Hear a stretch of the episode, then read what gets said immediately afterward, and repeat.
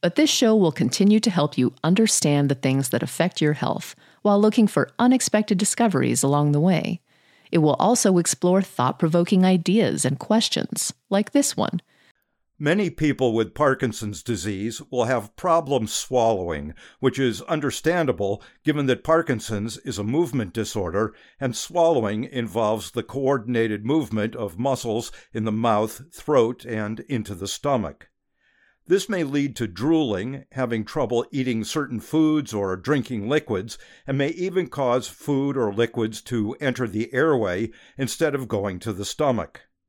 Problems such as weight loss, coughing, choking, or lung infections can result.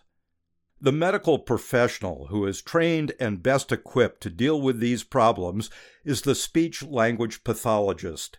Besides working on speech, language, and communication problems, they are experts at evaluating and diagnosing swallowing difficulties and providing training and education to people with PD and care partners about ways to best manage these problems.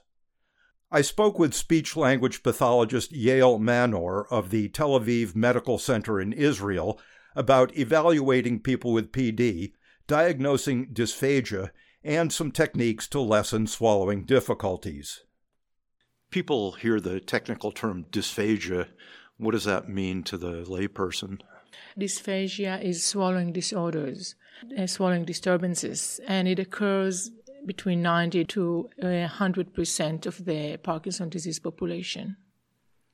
What are some of the early signs of swallowing difficulties that people should be aware of? One of the early signs is difficulty to swallow medications, some drooling, and then there are more advanced signs like coughing when drinking, coughing when eating, problem to chew food, or even choking. And the worst sign is aspiration pneumonia. Why is it important to detect and remediate these kinds of problems early?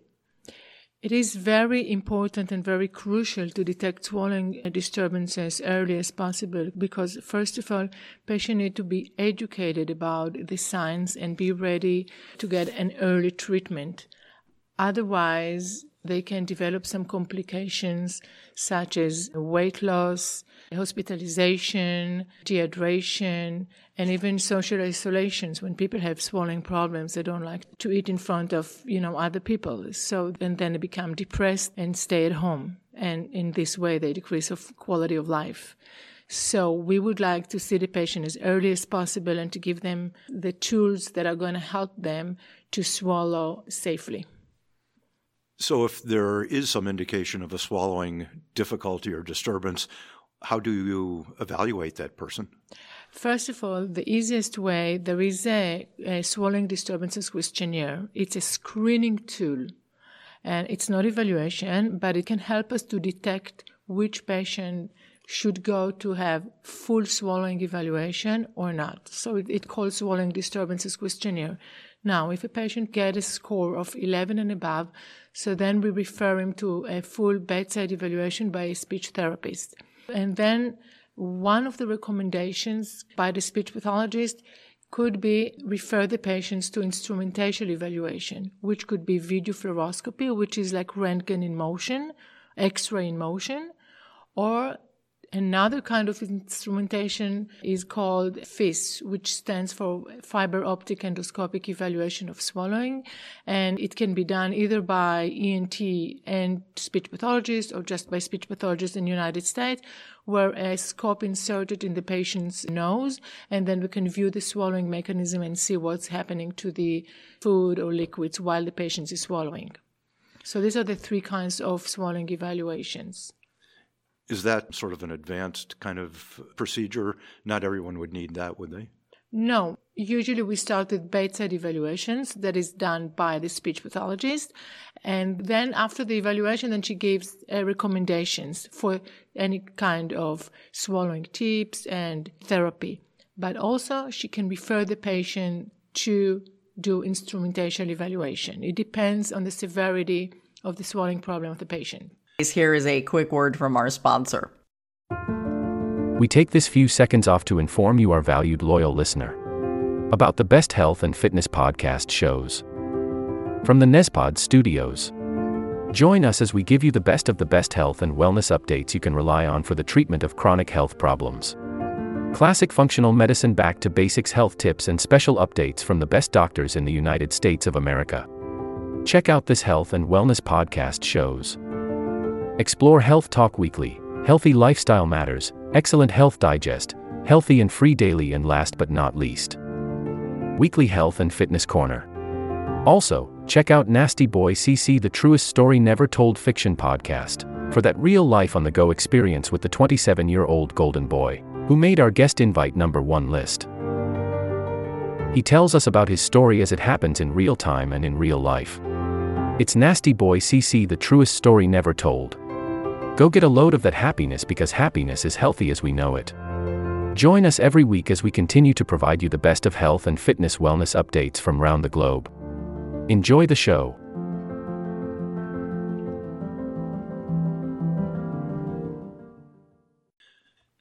So, if problems are detected, what would be the goal of therapy? Okay, first of all, we want the patient to swallow safely and be able to have enough calories to live.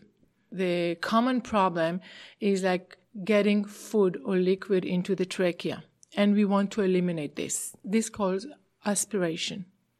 So, according to the bedside evaluations, we write down some recommendations to the patients. For example, if the patient coughs while he swallow a liquid, so we can tell the patient to drink what he's doing chin tuck. He's getting his chin down and swallow with his head down the thin liquid.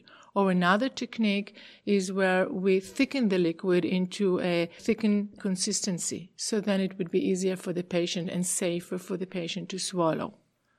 What are some of the consequences of what we would say food going down the wrong way, going into the trachea? So then could be increase in mucus, some breathing difficulties, and the worst thing is aspiration pneumonia, which we know that 54% of patients who develop aspiration pneumonia die due to this. So that's actually causing an infection in the lungs. Exactly. Yeah. Besides these techniques for swallowing liquids and thickened liquids, are there other techniques or tools that can help these people? Yeah, usually interventions we work on like three areas. We work on different consistencies. Okay, so sometimes, as I said, thickening the liquid or getting the food, like blenderized food, when the patient has a problem to chew the food or to swallow the food. So this would be one area. The second area is we work on like posture, as I said, like chin down or sometimes leaning the, the head to one side or the other, swallow this way. Again, it depends on the problem.